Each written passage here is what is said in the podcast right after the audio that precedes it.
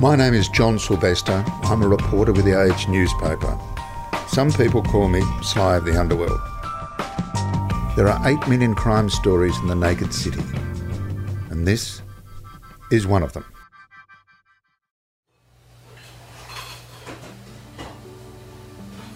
Tony Michelle, it's been a, a long journey. Of all the people we've interviewed, Tony and Michelle Currie are among our favourites.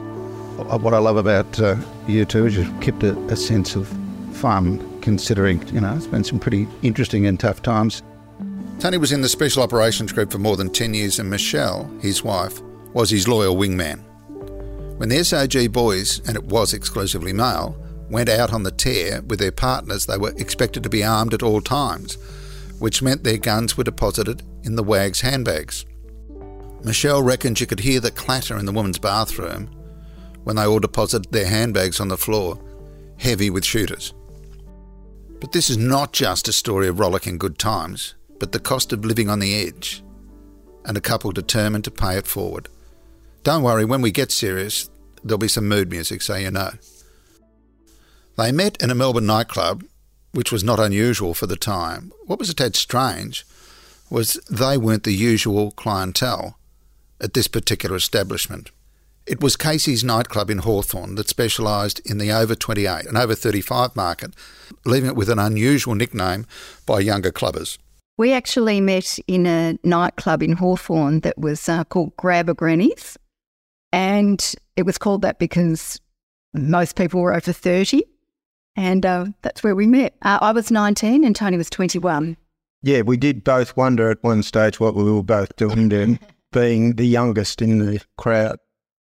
She says he lied from the beginning. He said he was a carpenter, but Michelle was a chippy's daughter and knew more about it than he did. In fact, Tony was a promising boxer who just had a bout at the Braybrook Hotel and stopped for a celebratory drink with mates. He'd already applied to join the police force and walked into the academy a few months later. I was uh, one of those guys. I was after, uh, you know, a bit of a challenge and uh, loved the idea of that exciting life in policing. It seemed at the time to be the the dream job. So, yeah. Late in 2022, the couple went back to that academy to receive the Citizen's Commendation, the highest civilian honour that can be awarded by the police force. It was presented by the Chief Commissioner Shane Patton. For those who knew Kid Currie, they fully expected if he was going to get paperwork from a Chief Commissioner, it would have been to demand his resignation, but more of that later. After Tony left the job, he and Michelle built a very successful business that they sold for a lot of money. And for years now, they've been investing some of that money, time, and passion in presenting seminars and conferences and organising small gatherings for cops and their partners designed to turn victims into survivors. The critical incident seminars involve police who have survived dealing with death and who share their battles to recover from the trauma. In the world of policing, talking the talk is never enough, but when you've walked the streets, donned the uniform, or live with the consequences at home, then you have the right to speak and be heard. For those who knew Kid Currie when he was in the job, they would have bet there was a time when he was more likely to be drummed out of the job by a chief commissioner than presented with an award by one. His tendency to test the rules began early. In the strictly live in course, he would scale the perimeter fence and race off with Michelle. I had um, a new girlfriend, and um, you know, duty called. I, I thought that I should spend a little bit more time with her. So at times I I sought leave to uh, to go and meet her outside the fence, and um, generally I would jump the fence at a great rate of knots and scamper off into and meet her down the road. Jump in her car and we'd take off, and then I'd uh, return in the early hours in the morning. He was convinced he had them fooled, but some of the instructors just turned a blind eye. One of the law instructors, um, when I introduced him to Michelle, he said, Yes, I've only ever seen Michelle from a distance uh, when you jump the fence and met her down the road. And uh, so all that time they knew, but they turned a blind eye, which I was very um, lucky that they did. An instinctively brave and practical cop, he admits he was hopeless at paperwork which is why Michelle, a savvy law clerk, buffed and polished many of his assignments. Tony was blasé that he didn't get top marks. But Michelle was really annoyed because it was her work. When we got our assignments back, if it wasn't uh, at, at, a mark that I thought was uh, warranted, I used to get a little bit upset. Yeah, so you think it was very unfair. They talk about the good days, they talk about the fun. But Michelle says 10 years in the SOG gradually drained the life out of him. She said, My father said for 10 years he didn't know Tony could smile. There are police who can have a career without seeing an offender with a firearm. From the time Currie marched out of the academy, trouble seemed to be looking for him. Later in his career, Tony went looking for trouble. Within weeks of graduating, a man pulled a knife on him. Within months, a troubled Vietnam veteran lured police to his house and pulled a gun in a planned suicide by cop. I turned to walk into the driveway, and behind a brick wall, uh, an offender was uh, hiding. Currie drew his service revolver. And he stepped out from behind that wall and put a gun uh, on my head. He then requested that I hand over my gun. Uh, he said he'd been in the uh, been to Vietnam. He'd seen all this action. He made the comment that I was just a kid. A couple of the guys next to me didn't have their uh, weapons drawn. He then put the weapon on the guy next to me. He asked for his firearm, at which time he handed over his firearm. We were later to find out that the first firearm that he had uh, was an imitation firearm. So the end result could have been that I'd shot him then and there, and all he had was an imitation firearm. But now he had a policeman's revolver and was ready to do business. We backed off. He walked back inside. Uh, I went around the side of the house and um, he started letting fly with some shots. The Special Operations Group were called. We were in a Mexican standoff, he says. Negotiations went on for uh, a number of hours. He was later um, called out from the house. He came out and pulled a weapon on one of the Special Operations Group guys, um, at which time he was shot um, when he pointed the firearm at one of them. Um, he survived that um, that incident, and uh, he, he then went on to do a number of um, similar calls to the police force where he um, he drew the police into him to try and um, get them to kill him.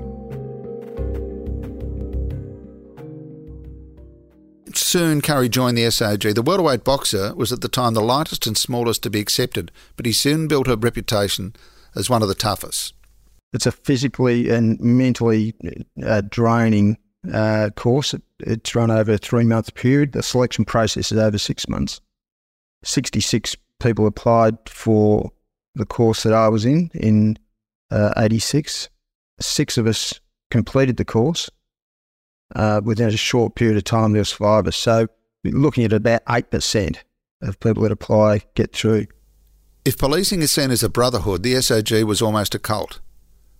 According to Michelle, they were as insular as the mafia.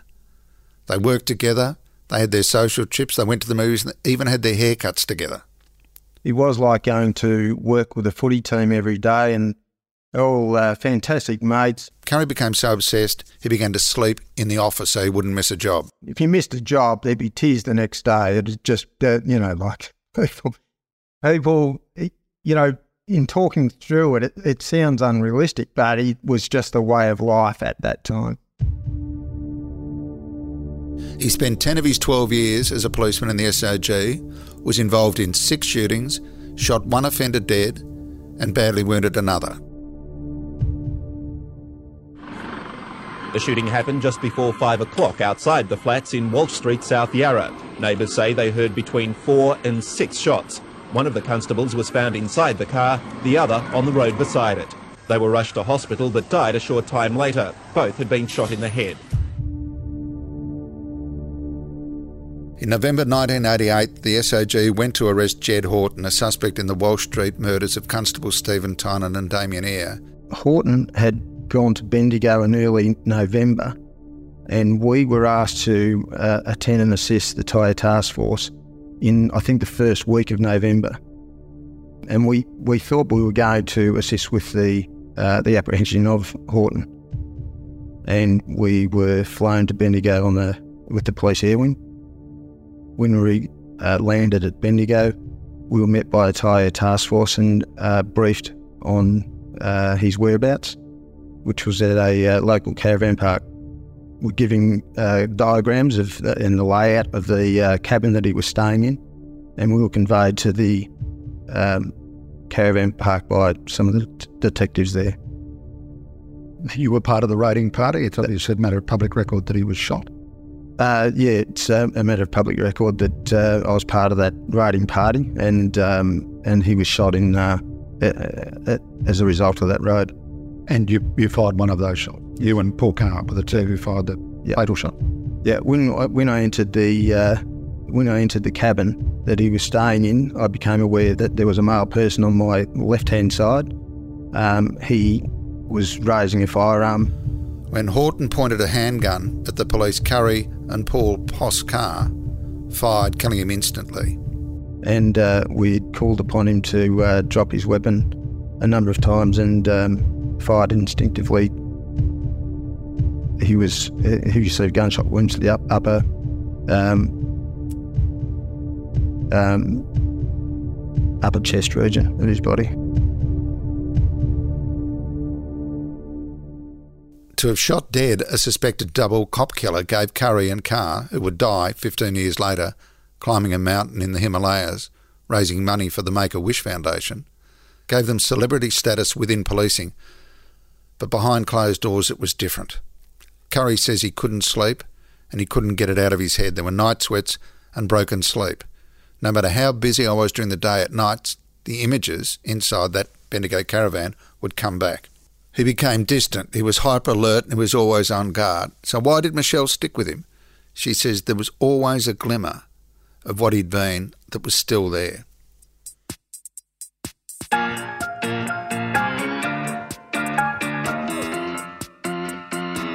The upside of subscribing to The Age or the Sydney Morning Herald is it's like fairy dust to the newsroom. The downside is that every new subscriber brings an editor out to stand on a table and do a little jig, and none of them can dance.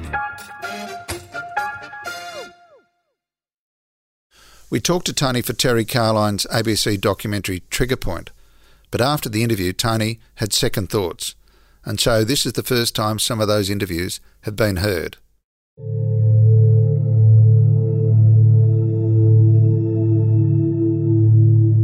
Uh, a few months later, I was involved in a, in a shooting uh, at Narbethong.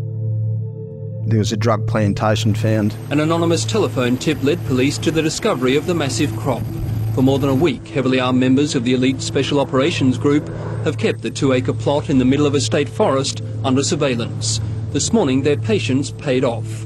At the time, I was I was armed with a uh, M16 machine gun and had two other uh, guys with me.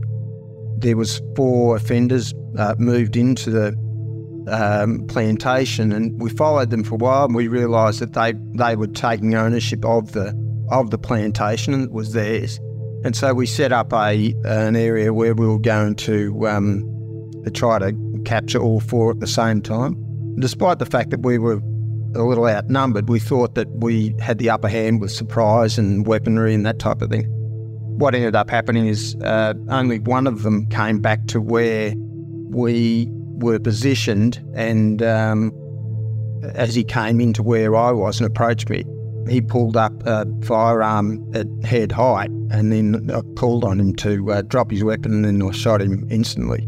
And um, when we moved forward and we we rolled him over, he had six exit wounds out his out the out of his back, and we thought, well, he's um, you know, we thought well, there's no way he's he's going to live from that, and then he stopped making noise, and we thought he was dead, but we were still mindful of the fact that there was the other offenders out there in the bush, and so we went to take off after the other offenders, and then the guy he came back to life at that point and um, he uh, made a sound, and then we ended up we had to stay with him for a period of time, and then uh, he went unconscious again, and we thought he passed away, and, uh, uh, again he just kept on coming uh, back. But anyway, we ended up uh, we couldn't capture the other three offenders, and we had to look after the the guy that was wounded. I ended up leaving that position and heading up to um, it was a couple of k's away. I had to meet the ambulance and then uh, walk them back in through through the forest area. Uh, and then I think we ended up winching him out of that uh, position and they took him off to hospital. And the other guys were caught uh, boarding a plane in uh, at Tullamarine, I think early the, uh, the next morning. So um, And the bloke survived. He survived for a couple of years at least. There was uh, I was told that uh, a couple of years later, off uh, one of the guys on the job, that he ended up passing away as a result of the injuries.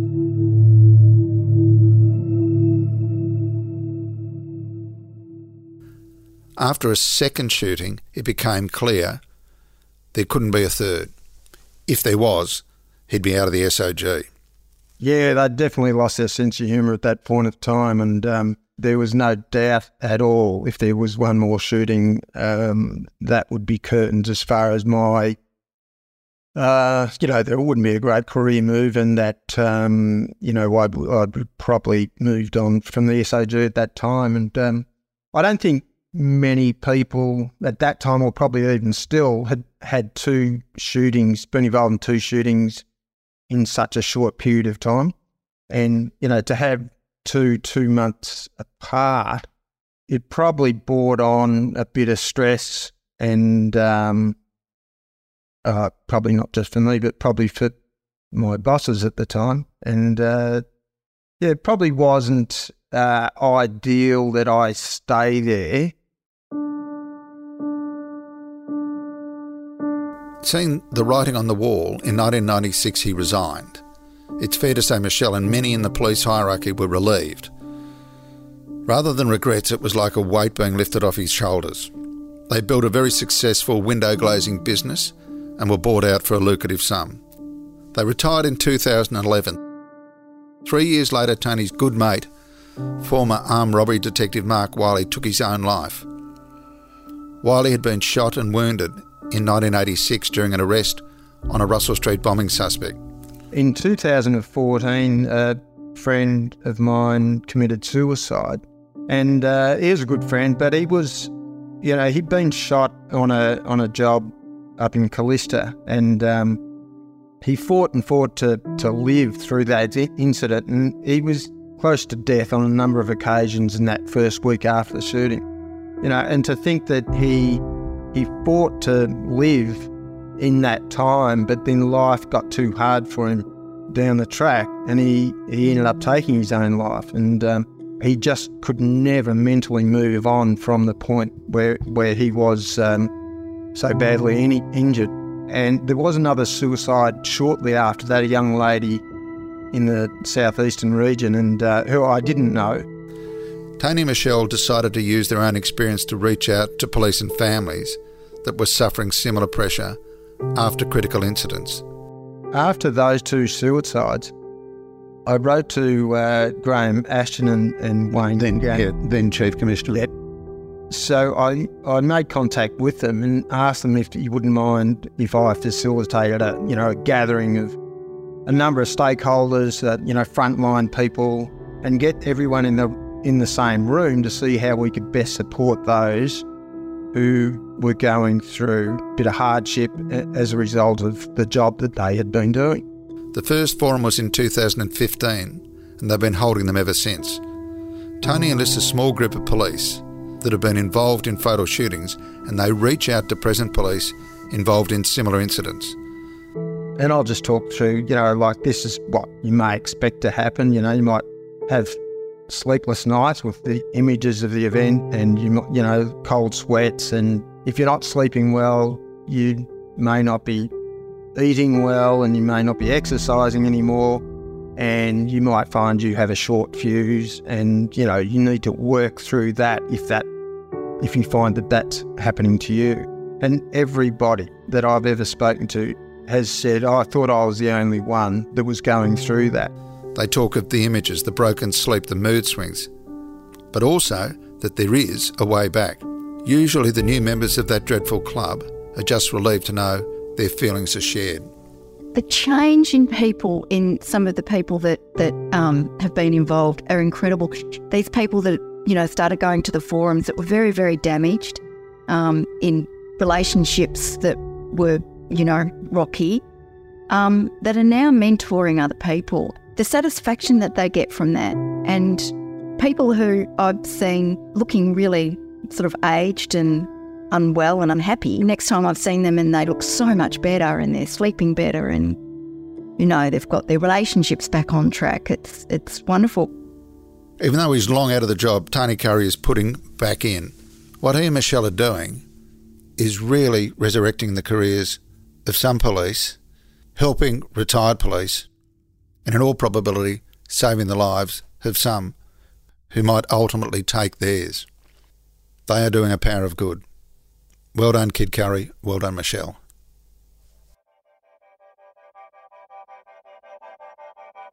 Naked City is going to be taking a short break for a couple of weeks because our production staff is so overworked they've had to take time off and go to a health farm somewhere in rural Victoria. We wish them well. But don't worry, we'll be back in harness for the rest of the season in just a couple of weeks. Pleasant dreams. This episode is produced by David McMillan, mixed by Cormac Lally. David McMillan is the head of podcasting. He's been very busy. And archives, thanks to Nine. I'm John Silvester. Thanks for listening.